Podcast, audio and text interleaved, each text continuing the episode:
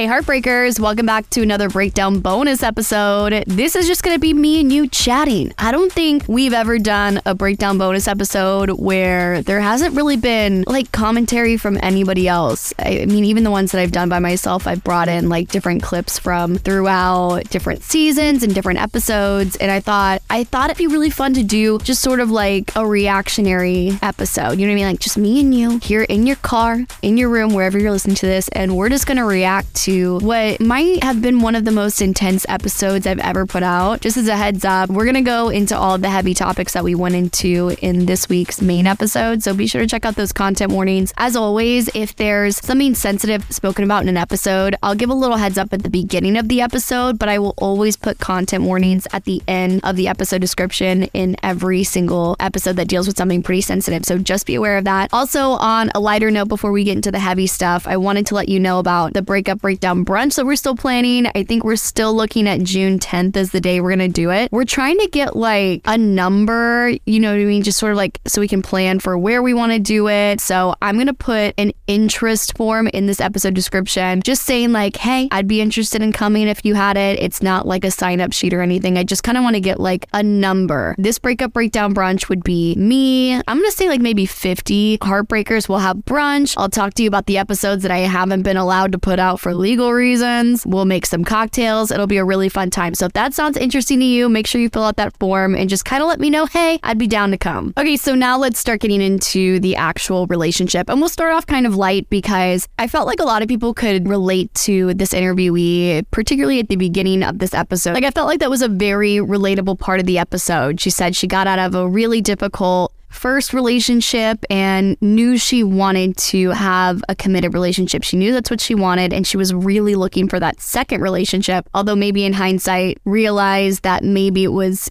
I don't want to say to fill a void because I think that it's like kind of a har- a harsh way to put it, but you know, you get out of a relationship and you start to feel that crippling loneliness inside. And it seems like the fix would be, well, I want a relationship. Relationships can be good for you. Let me just find the next one and then everything will be okay. But I definitely think there's there are some things to think about when it comes to well, why am I feeling that way about getting out of a relationship and why do I kind of crave another one? Because it's weird enough, like the feeling of heartbreak, like when you go through a breakup or your relationship ends. I feel like people deal with it in a variety of ways, but I don't know a single person who hasn't felt withdrawal symptoms from heartbreak. And I wish more people talked about how the same chemicals that go through your brain when you're in love and you're in a relationship and you have all those feel good feelings, like those are the same chemicals that are released when people do drugs. I think if people knew that, they would realize why they feel the way that they do when they get out of a relationship. It's almost like you're craving what's going to give you those same drug induced chemicals, if we're going to put it in those kinds of terms. It doesn't seem as black and white as drugs because, like, a relationship is not the same as like doing cocaine.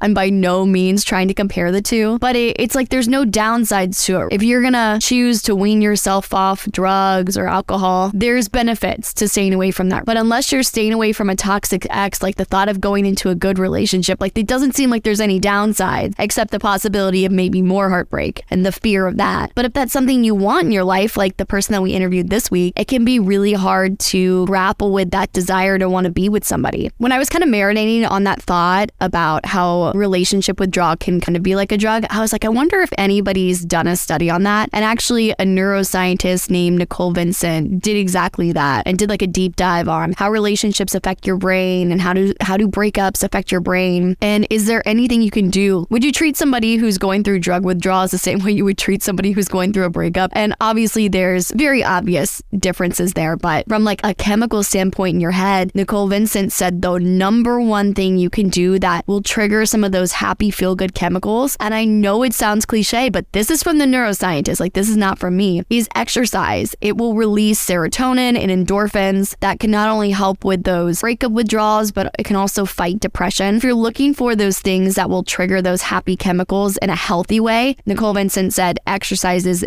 the number one thing you can do to improve yourself from a chemical standpoint. I was also reading an article from Psychology Today, and I might have brought this up on another breakdown bonus episode. When we relate breakups to grief, sort of like a death, you know, when you lose somebody in your life, death can be not easy to move on from because you'll never get that person back, of course. But from my own experience with having to deal with grief and death, death is final, which makes it so terribly painful because you'll never get that person back. But I feel like there comes a point where you accept what's happened and you either deal with those lingering feelings of grief and try to manage that, but you you know what to expect, right? Like this person's not coming back in your life whereas a breakup, you're losing somebody, but there's always the possibility that maybe they could come back or maybe if I just send that text and you're sort of waffling through this breakup, which can make actually handling these withdrawal symptoms so much harder because again, like anything, if you give it up long enough,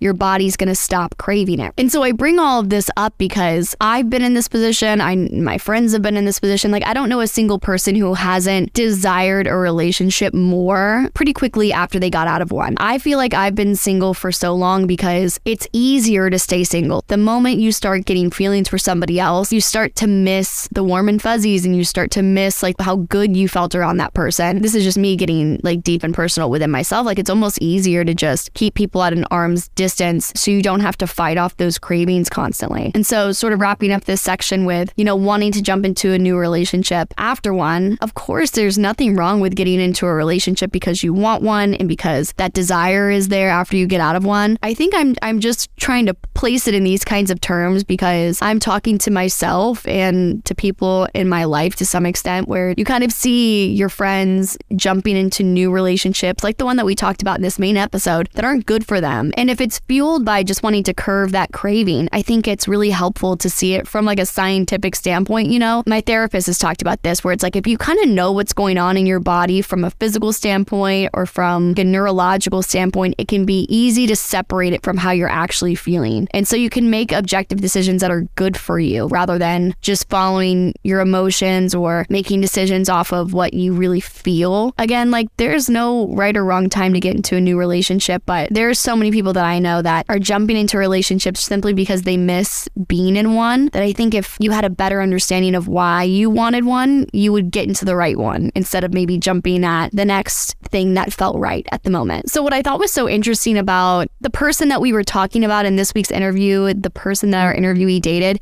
was that I feel like I could picture so many of these types of guys coming from a church background, seeing somebody on a Sunday and hearing their testimony and all the crazy things they went through. At least in church circles, we talk a lot about the people that come and they put on a good face, but really when they go home, it's like you're living a completely separate life. And it's almost like a mask. You're using this facade of I'm a good Christian to mask what's really going on underneath, not to discredit any relationship that they feel like they might have with their faith. I'm not trying to discredit that at all, but I feel like sometimes it can be a mask and it can be really scary if you're somebody who dates in that environment to to know this is somebody who's a good person or not. Because you meet some guy at church, you're probably gonna assume he's a good dude or not. Although I feel like in the last I feel like all of season three we've had a lot of episodes where it's like, I met this guy at church and he turned out to be an absolute crazy person.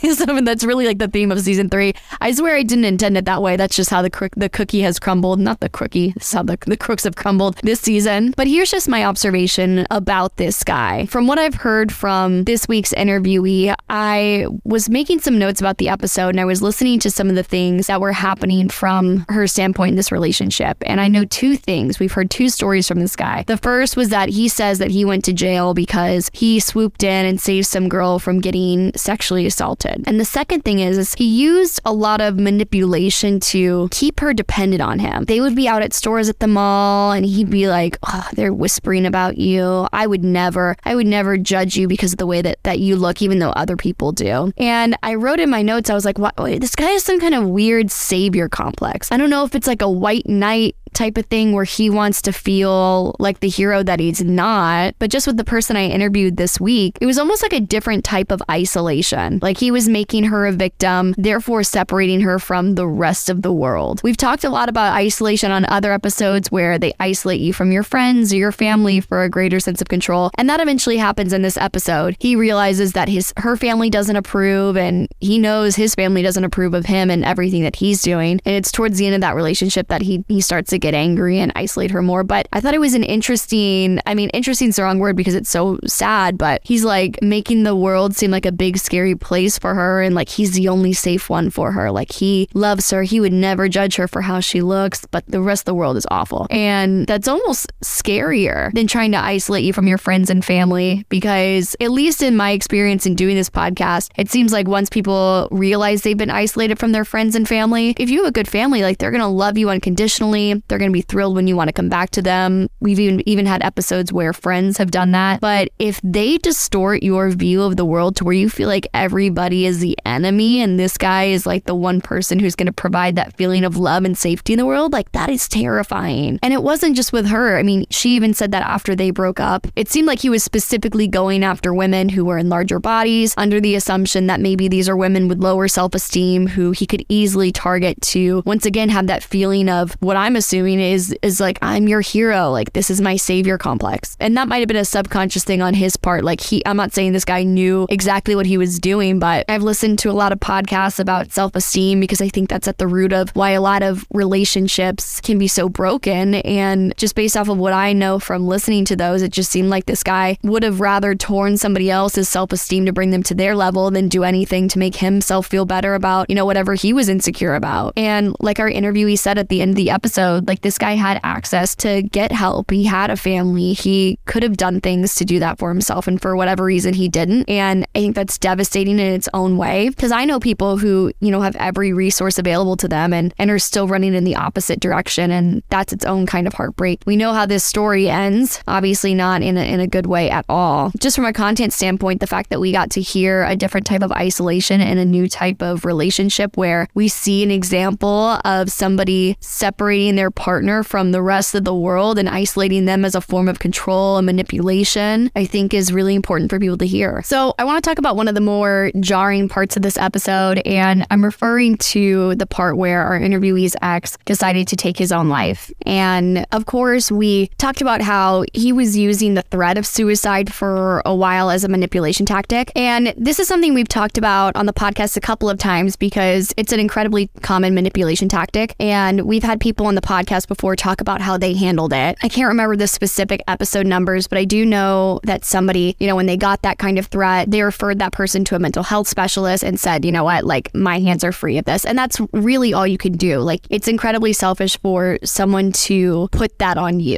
You're not responsible for their choices. The best thing you can do is get them the help that they need if that's something that's truly going on. Otherwise, it's them going to extremes to try and keep you right where they want you. And so when it eventually gets to the part of the story where he really does take his life, our interviewee had a ton of guilt and she talked about, you know, uh, what if there was something I could have done? Like if I had known or if I had somehow been able to to step in, like I wonder if things would be different. And I of course being on the outside, I'm like, of course there's nothing. But I feel like there's a situation in all of our lives. I mean, not just a situation. All of us have, have felt this, I'm sure, multiple times. It's based off of something called hindsight bias. And the definition of it is that hindsight bias occurs when knowing what the outcome is influences the judgments of what you think you should have done. Like, oh, I knew something was up or I should have known better. And the reality is, is that it's probably not true in most cases. And it can drive us crazy if we put the blame on ourselves. I don't know if you've seen the movie Click by Adam Sandler, but he basically has this remote where he can control life like fast forward or go back in time and press pause. And if you haven't seen the movie, it basically